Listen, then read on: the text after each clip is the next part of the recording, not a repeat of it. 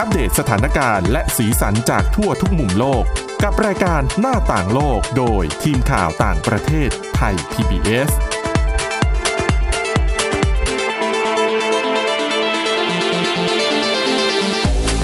วัสดีค่ะ ต้อนรับคุณผู้ฟังเข้าสู่รายการหน้าต่างโลกนะคะ มาอัปเดตสถานการณ์แล้วก็สีสันจากทั่วทุกมุมโลกกับทีมข่าวต่างประเทศไทย PBS ค่ะ วันนี้กับคุณอาทิตย์สมนเรืองรัตน์สุนทรและดิฉันทิพย์ตะวันเทระในยพงค์ค่ะ สวัสดีค่ะ สวัสดีค่ะ วันนี้เรามีเรื่องของ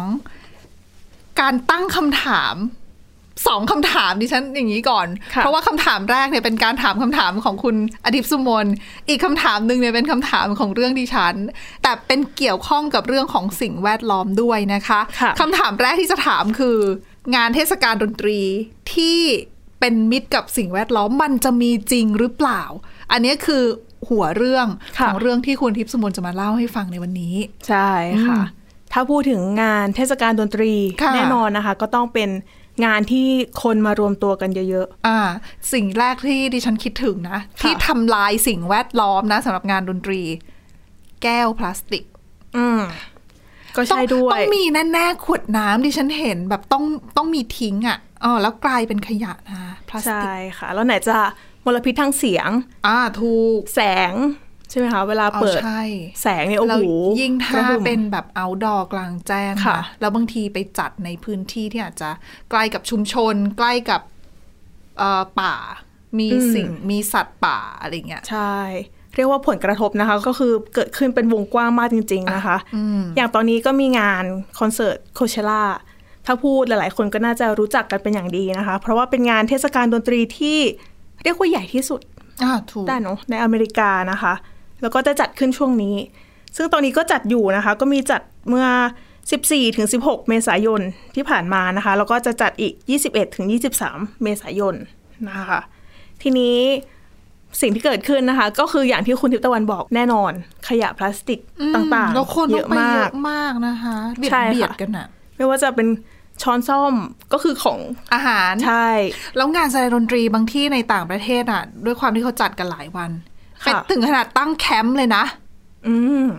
อ่าแน่นอนนะคะ ว่าผลกระทบเนี่ยเยอะมากจริง ๆนะคะ ทีนี้นะคะ มีนักวิชาการด้านสิ่งแวดล้อมจากสวีเดนเขาออกมาแสดงความกังวลถึงอีกเรื่องหนึ่ง ก็คือเป็นเรื่องของการปล่อยมลพิษค่ะ เพราะว่าอาอย่างงานโคเชล่าเนี่ยค่ะ จัดค่อนข้างไกลจากเขตชุมชนนะคะ ก็คือต้องออกจากลอสแอนเจลิสไปประมาณ 3 ชั่วโมงโอ้โหจัดในหุบเขาโคเชล่าค่ะ เพราะฉะนั้นการเดินทางไปเนี่ยแน่นอนว่าปล่อยมลพิษ ใช่ซึ่งเขาเนี่ยมีจัดรถบัสอะไรอย่างงี้ให้หรือเปล่า carpool อย่างเงี้ยไปด้วยกัน อันนี้ดิฉันไม่ทราบจริงๆนะคะ แต่ว่าที่ทางผู้จัดเนี่ยเขามีเรียกว่าเป็นโครงการนี้ ก็คือถ้าใครเนี่ยรวมตัวกันไปค่ะ ไปด้วยกันเยอะๆอะค่ะ เขาจะมีการมอบสิ่งตอบแทนให้ อ๋อ ก็เหมือนเป็นเขาเรียกว่าเป็นรางวัลเป็น CSR อย่างหนึ่งด้วยแหละ ของทางบริษัทผู้จัดงานหรือเปล่า คือช่วยลดมลพิษไงทางเดียวกันใช่ไปด้วยกัน แต่ว่าอันนี้ดิฉันว่าไม่ค่อยจะได้ผลสักเท่าไหร่ เพราะว่าการไปงานแบบเนี้ยค่ะ ก็ต้องไปด้วยกันอยู่แล้วอ๋ออาจจะก็ถูกก็คือสิ่งเนี้ยอาจจะไม่ได้เป็นแรงจูงใจที่แท้จริง เพราะยังไงเราไม่เราไม่ไปคนเดียวหรอกไปงานใช่คอนเสิร์ตอะแล้วอย่างน้อยก็ต้องมีไปกับเพื่อนฝูงอะ ใช่แล้วยิ่งไปไกลๆอะค่ะ ส่วนใหญ่ก็ต้องไปด้วยกัน อะใช่นะคะ แล้วที่เนี่ยค่ะ คนยังไงก็เยอะอยู่ดี เพราะฉะนั้นรถที่ไปเนี่ยก็เยอะอยู่ดีนะคะ นักวิชาการคนเนี้ยค่ะจากสวีเดนคนนี้นะคะเขาก็เลยมาแนะนำว่าสิ่งที่จะช่วยตรงนี้ได้ก็คือ ย้ายสถานที่จัดไหม โอ้โห ย้ายมาใกล้ชุมชนน่ะเหรอ ใช่ดิฉันก็คิดถึงตัวนี้เหมือนกัน แต่ว่าการจะหาสถานที่มันยากมากเลยนะ ที่ใกล้ชุมชนแล้วเพียงพอที่จะรองรับ คนที่เข้าไปดูคอนเสิร์ตได้เยอะๆอะใช่ก็คือเขาแนะนำว่าให้ย้ายมาไปที่สถานที่ระบบขนส่งสาธารณะไปถึงอะค่ะ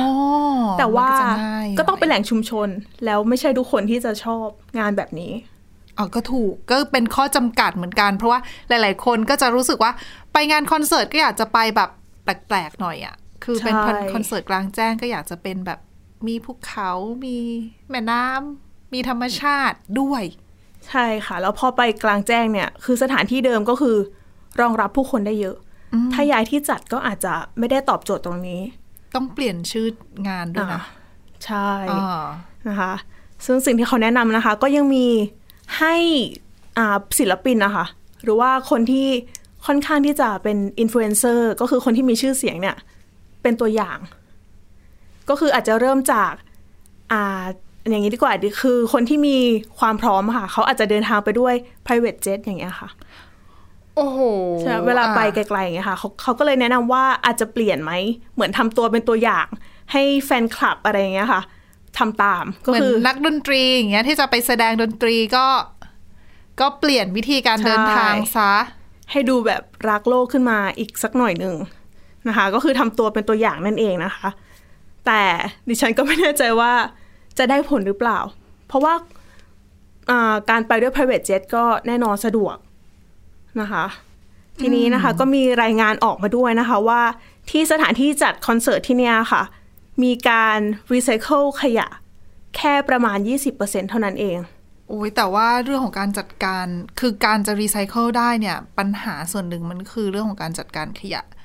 ซึ่งในงานที่มีคนรวมกันเยอะขนาดเนี้ยการจัดการนี่ค่อนข้างดิฉันว่าเป็นความท้าทายหนึ่งเลยนะ ใช่ค่ะ แล้วแม้ว่าทางผู้จัดอะค่ะจะรณรงค์ให้เปลี่ยนจากพลาสติกเป็นอลูมิเนียมอย่างเงี้ยค่ะค่ะแล้วก็สมมติขายน้ำก็จะขายเปลี่ยนเป็น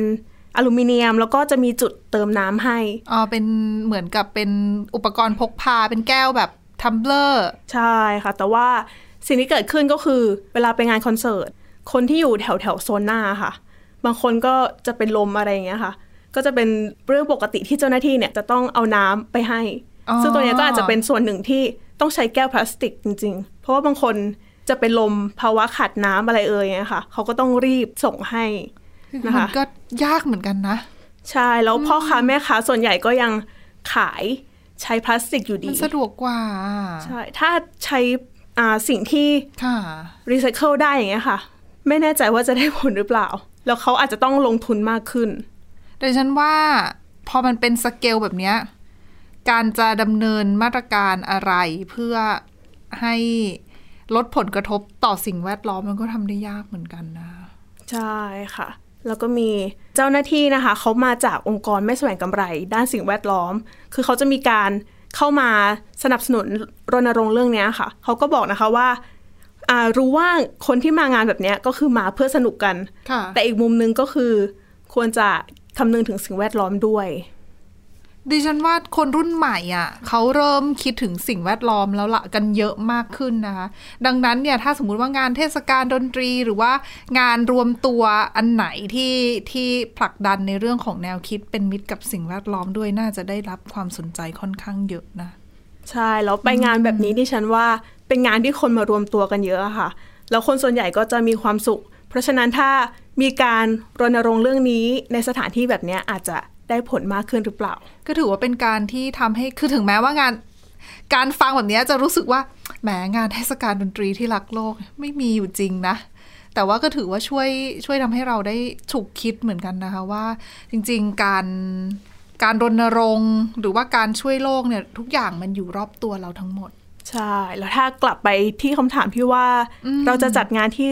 เป็นมิตรกับสิ่งแวดล้อมได้ไหมเนี่ย หลาย ๆ ฝ่ายก็บอกว่ายังเป็นสิ่งที่เราต้องหาทางกันต่อไปอืมเพราะว่ายังไงงานแบบเนี้ยค่ะ ก็คงไม่ไม่มีใครอยากให้เลิกจัดไปเอาถูกเพราะว่าเป็นเรื่องปกติที่คนเราจะต้องหากิจกรรมสนุกสนุกๆทำก็ต้องใช่เป็นเรื่องค่ะที่อาจจะต้อง ช่วยกันต่อไป ก็คิดให้เยอะขึ้นใช่คือสนุกได้แต่ว่าก็รักโลกด้วยนะคะ ใช่อะค่ะคำถามแรกจบไปแล้วมาคำถามที่สองอืมที่เกริ่นไปว่าอาจจะเกี่ยวข้องกับเรื่องของสิ่งแวดล้อมด้วยคือ มันเป็นเรื่องคำถามที่กำลังเกิดขึ้นในหมู่คนจีนในค่ะระยะนี้ เพราะว่าถ้าเราไปติดตามสื่อทั่วโลกในช่วงหลายเดือนที่ผ่านมาเนี่ย มันจะเราจะเห็นข่าวหนึ่งค่ะ ที่เกิดขึ้นอยู่เรื่อยๆ ก็คือข่าวแพนด้าป่วย อืมแพนด้าไม่สบาย หรือแพนด้าตายอย่างบ้านเราเองก็เพิ่งมีข่าวหลินหุยค่ะตายไปเมื่อวันก่อนนะนะคะ ดังนั้นเนี่ยก็เลยนำมาสู่คำถามของชาวจีนที่เป็นชาวเน็ตจีนจำนวนหนึ่งเนี่ยเขาที่เขาพูดกันมาสักระยะหนึ่งแล้วนะคะ ว่าจริง ๆ แล้วเนี่ย สิ่งที่เรียกว่าการทูตแพนด้าของจีนเนี่ยมันยังจำเป็นอยู่หรือเปล่าอืมคือจีนคือปัจจุบันแพนด้าเนี่ยพบได้แค่ในจีนเท่านั้นนะคะค่ะแล้วก็คือการที่มีแพนด้าอยู่ในสวนสัตว์แต่ละพื้นที่ของโลกเนี่ยก็คือเป็นแพนด้าที่ได้มาจากจีนอีกทีนึง ค่ะ ดังนั้นเนี่ยคนจีนเขาก็เลยมองว่า เอ้ยแพนด้าเป็นทรัพย์สมบัติของจีนแบบเนี้ยที่เอาไปให้คนอื่น แล้วยังจำเป็นจะต้องให้อยู่หรือเปล่า เพราะว่าเมื่อก่อนเนี่ยเขาให้แพนด้าไปก็เพื่อเพื่อเรื่องของเออเป็นทูตสันทวไมตรีค่ะเป็นเรื่องของสิ่งที่แสดงให้เห็นถึงความสัมพันธ์อันดีระหว่างจีนกับประเทศต่างอืมๆเออแต่ตอนนี้จีนเป็นมหาอำนาจแล้วอืมจีนมีเครื่องมืออย่างอื่นทางการทูตแล้วไม่ค่ะว่าจะเป็นเรื่องของการใช้อำนาจทางเศรษฐกิจอืมแพนด้าจะยังจำเป็นไหมส่งไปแล้วก็เดี๋ยวจะดูแลไม่ดีหรือเปล่าค่ะก็กลัวแบบนี้นะคะ ก็มีคำถามขึ้นมา แต่ว่านักวิเคราะห์เอ่ยรวมไปถึงสื่อกระบอกเสียงของรัฐบาลจีนอย่าง global times เองเนี่ยเขาก็มองว่าจริง ๆ แล้วการทูตแพนด้าเนี่ย มันไม่ใช่แค่เรื่องของการทูตอย่างเดียว หรือว่าการสารสัมพันธ์อย่างเดียว มันมีประโยชน์ในหลายอย่าง สิ่งที่ชัดเจนเลยก็คือเรื่องของการอนุรักษ์แพนด้าอืม คือเมื่อก่อนเนี่ยอย่างที่เราทราบกันนะคะ ว่าแพนด้าที่มันพิเศษ เพราะว่าเป็นสัตว์หายากเนาะค่ะอยู่แค่ที่จีนอย่างเดียว แล้วก็ในอดีตเนี่ยเคยเป็นสัตว์ที่ใกล้สูญพันธุ์แต่ปัจจุบันเมื่อปี 2021 จีนประกาศถอดชื่อของแพนด้านะคะ ออกจากบัญชีสัตว์ใกล้สูญพันธุ์ไปละค่ะ เพราะว่าตอนเนี้ยประชากรของแพนด้าจีนเนี่ย มันเพิ่มสูงขึ้นเยอะทีเดียวนะคะ คือถ้าแบ่งออกเป็นแพนด้าป่ากับแพนด้าสวนสัตว์แพนด้าป่าในที่เนี้ยคือเขาก็ส่วนใหญ่จะเป็นพื้นที่อนุรักษ์ในในในจีนนั่นแหละค่ะเออก็จะเข้าในส่วนของแพนด้าที่อาศัยอยู่ในป่า ปัจจุบันเนี่ยเขาบอกข้อมูลจากศูนย์วิจัยเอ่อศูนย์อนุรักษ์และวิจัยแพนด้าจีนนะคะ ข้อมูลเมื่อเดือนตุลาคมปี 2022 เนี่ย เขาบอกว่ามีประชากรแพนด้าอาศัยอยู่ในป่าตอนนี้นะคะ1,864 ตัวอืมเพิ่มขึ้นจากช่วงประมาณ 40 ปีที่แล้วเนี่ย ตอนนั้นอยู่ที่ 1,100 เศษเศษๆเท่านั้นอืมดังนั้นเนี่ยค่ะตัวเลขค่อนข้างเยอะนะคะสำหรับแพนด้าที่พบในป่า ในขณะที่ปัจจุบันมีแพนด้าอาศัยอยู่ในสวนสัตว์ทั่วโลก เขาบอกว่ามีอยู่ราวๆ 673 ตัว ซึ่งตัวเลขเนี้ยเพิ่มขึ้นเกือบ 2 เท่านะคะ จากเมื่อ 10 ปีที่แล้วค่ะดังนั้นเนี่ยจุดเนี้ยเขาบอกว่ามันสะท้อนให้เห็นว่า ประชากรแพนด้าเนี่ยมีเยอะขึ้นแล้วก็ไม่น่าจะใกล้สูญพันธุ์แล้ว ส่วนหนึ่งต้องยกความดีความชอบให้กับงบประมาณแล้วก็ทรัพยากรที่จีนอัดฉีดเข้าไปในเรื่องของโครงการอืมอนุรักษ์ แล้วก็วิจัยค่ะแพนด้าแต่ก่อนที่จะมาถึงจุดเนี้ย โอ้โห เขาผ่านอะไรมาเยอะนะคะ เพราะว่าเงินที่จะมาใช้ในเรื่องของการวิจัยและอนุรักษ์แพนด้าเนี่ย ก็คือเงินที่จีนเนี่ย นอกจากจะเป็นเงินที่รัฐบาล ให้การสนับสนุนแล้ว เขาบอกว่าเป็นเงินที่ประเทศต่างๆ เนี่ย จ่ายให้กับจีนเพื่อไปใช้ด้วยคือถ้าเราพูดถึงเรื่องของการที่จีนให้แพนด้ากับประเทศอื่น ๆ เนี่ยขอให้มองเป็นสองยุค อ่าอันนี้คือการให้ในทางการเมืองนะคะค่ะอเขามีการส่งแพนด้า คือแพนด้าเนี่ยไม่ใช่ว่าไม่เคยไปต่างประเทศมาก่อน เคยไปในฐานะที่ไม่ใช่ทางเรื่องของการเมืองด้วย แต่เราพูดเรื่องของการเมืองก่อนค่ะการให้แพนด้าในทางการเมืองเนี่ยหลักๆ แบ่งเป็นสองยุค ยุคแรกคือยุคที่จีนให้เป็นของขวัญกับประเทศอื่น ๆ ให้ในที่นี้คือให้ไปเลยให้ขาดอืมต่างจากปัจจุบันนะคะค่ะอปัจจุบันการให้ที่เราพูดพูดกันอยู่เนี่ยว่าให้ ประเทศนู้นให้ประเทศนี้อย่างประเทศไทยอย่างเงี้ย ที่ได้หลินหุยมาช่วงช่วงกับหลินหุยมาตอนนั้นเนี่ย ก็เป็นให้ในแบบปัจจุบันคือแบบที่สองคือเป็นการให้ยืมอืมแต่หลินหุยช่วงช่วงๆยังเป็นทรัพย์สมบัติของจีน อยู่เป็นแพนด้าของจีนที่ให้เรายืม ก็คือมีการทำเป็นข้อตกลงเป็นสัญญาอะถูกอ๋อถูก ดังค่ะนั้นเรามาแบ่งก่อนนะคะว่าการให้แพนด้ากับประเทศต่างๆ ของจีนเนี่ยแบ่งเป็นสองยุคค่ะยุคแรกคือการให้แบบให้เลยให้เป็นของขวัญอืมแบบเราเรารักคุณนะ เราสารสัมพันธ์กับคุณนะเราให้คุณ ยุคนั้นเนี่ยท่านนับท่านนับแบบ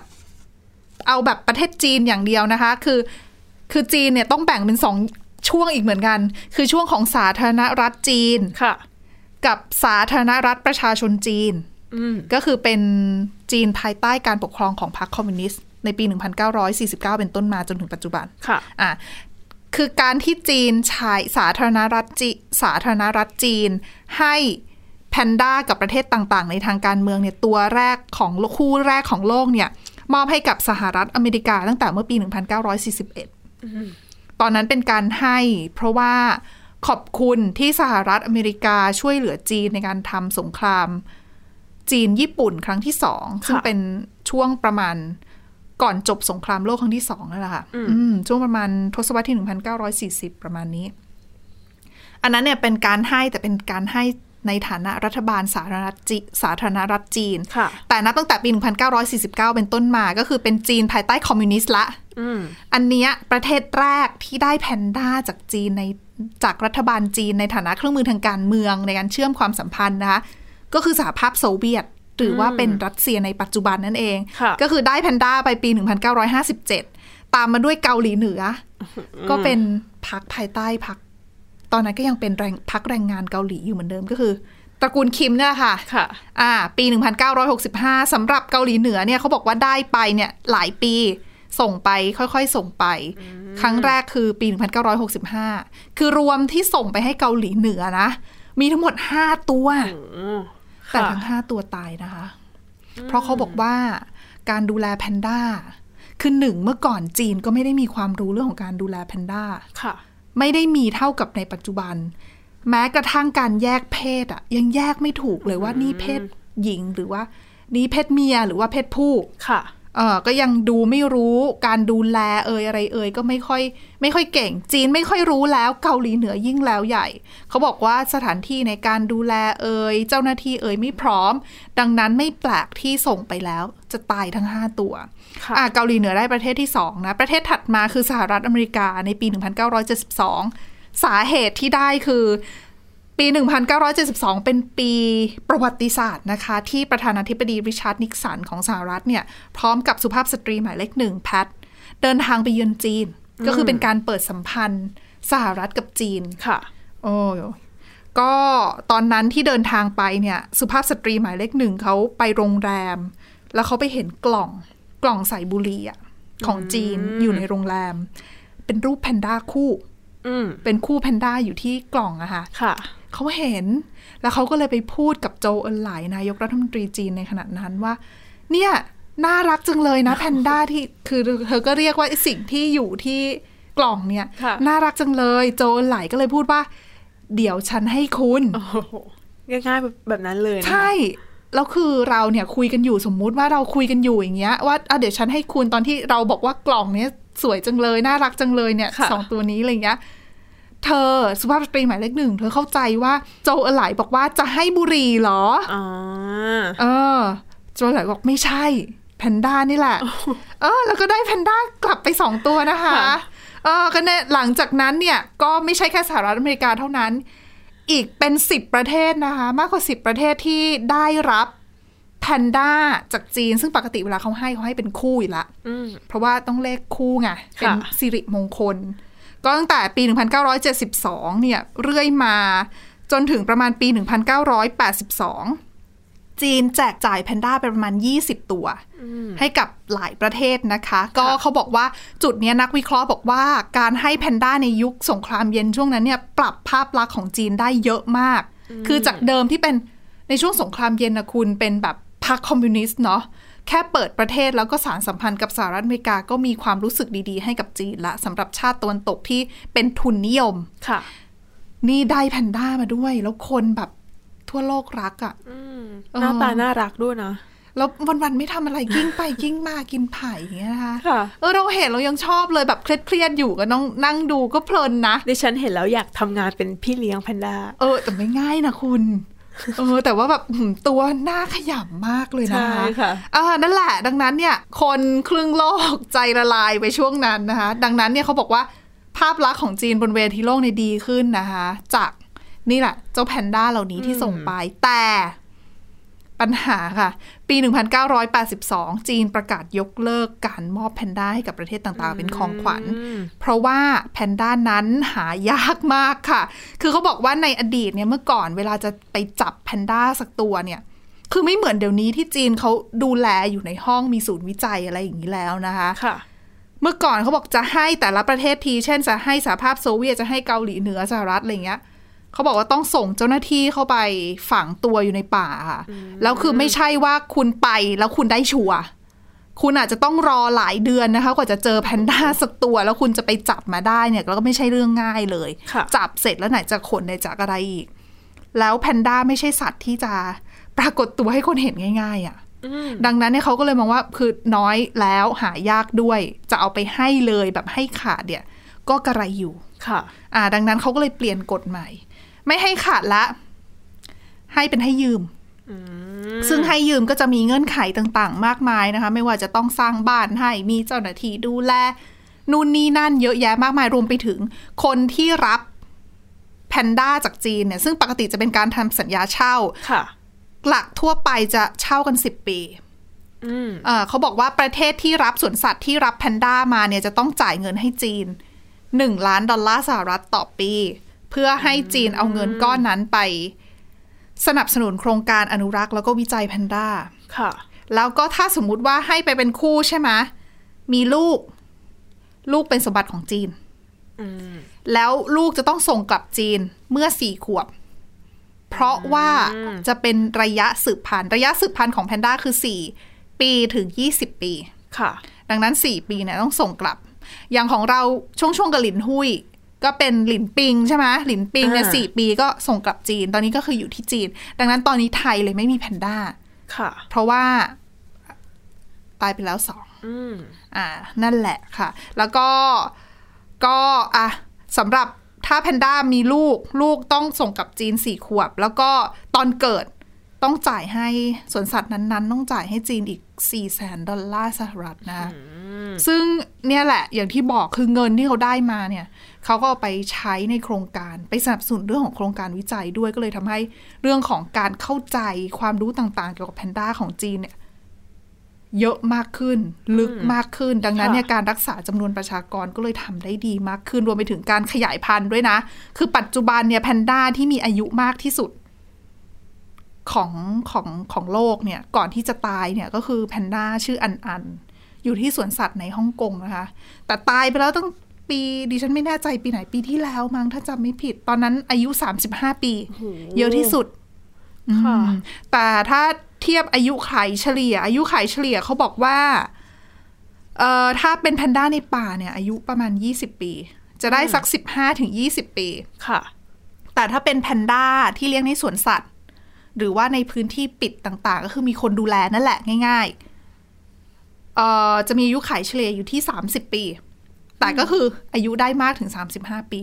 อันนั้นคืออายุเยอะสุดๆแล้ว ถือว่าเยอะนะคะ อายุเขาช่วงอายุเยเท่าอะนี้อืมเยอะแล้วก็แต่การดูแลเขาดีอะแต่ช่วงนี้เราก็จะเห็นข่าวแบบแพนด้าตายค่อนข้างเยอะอายุ 20 กว่าๆอะไรเงี้ย แต่คิดว่าน่าจะเป็นเรื่องของปัญหาสุขภาพ แล้วก็อาจจะคือทุกๆ ครั้งที่มีแพนด้าตายก็ทางจีนเขาก็จะส่ง ทีม ผู้เชี่ยวชาญมาช่วยดูคือจริงๆเขาส่งทีมผู้เชี่ยวชาญมาตั้งแต่ช่วงที่ป่วยแล้วตามค่ะปกติ เพราะว่าเวลาแพนด้าป่วยอะประเทศนั้นๆ ก็จะต้องขอความช่วยเหลือจากจีน เพราะว่าผู้เชี่ยวชาญ แน่นอนส่วนใหญ่อยู่ที่จีนทั้งนั้นนะคะค่ะเออก็เข้ามาดูแล นี่แหละก็ถือว่าเป็นอันนี้คือเรื่องของทางการเมือง แต่ในอดีตเนี่ยเขามีการคือใครอยากได้แพนด้าเนี่ยก็มีช่องทางลับเหมือนกันในการได้นะคือยุคหนึ่งสมัยหนึ่งตั้งแต่ช่วงปีหนึ่ง ช่วงทศวรรษ 1930 40 50 ประมาณเนี้ยเออเวลามีโคมหาเศรษฐีบางคนในบางประเทศก็พยายามติดต่อจีนเหมือนกันเพื่อเพื่อขอแพนด้ามาเลี้ยงอะ่ะค่ะเออแล้วมันมีเคสหนึ่งที่น่าสนใจที่สหรัฐอเมริกาเป็นนักธุรกิจ ถ้าที่ฉันจำไม่ผิดชาวออสเตรียอืมอยู่อยู่ในสหรัฐก็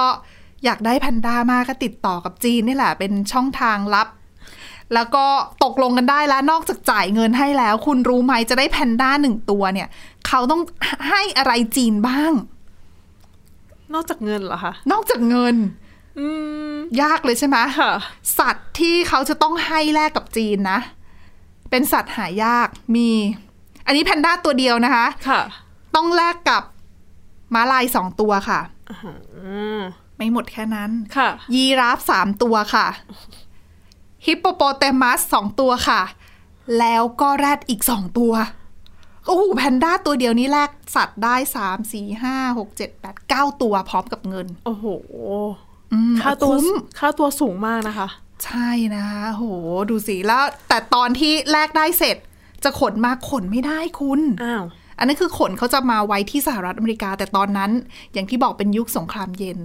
เขาบอกว่าเจ้าหน้าที่ในสหรัฐไม่ยอมให้ขนแพนด้าเข้าประเทศ เพราะว่าเป็นสิ่งที่เกี่ยวข้องกับพรรคคอมมิวนิสต์อ่าแพนด้ากับคอมมิวนิสต์คุณค่ะก็เลยคนที่ซื้อเศรษฐีที่ซื้อมา จ่ายไปแล้ว สัตว์ไปแล้ว ก็เลยต้องติดต่อแล้วขอเอาเจ้าแพนด้าเนี้ยไปไว้ที่อังกฤษ อืมเออ แล้วสุดท้ายก็คือไม่ได้ก็อยู่ดีได้ที่อังกฤษอ๋อได้ที่อังกฤษก็ก็ไปอยู่ที่อังกฤษต่อไปสหรัฐก็ไม่ได้ จนกระทั่งสหรัฐจะมีก็ต้องรอนู่นนะคะที่ได้มาจากสมัยยุคโจเอลไหลกับนิกสันอืมอืมอะก็ถือว่าเป็นเกร็ดเล็ก ๆ น้อย ๆ เกี่ยวกับแพนด้าแล้วก็การทูตแพนด้าที่ไม่เชื่อไม่น่าเชื่อนะคะว่า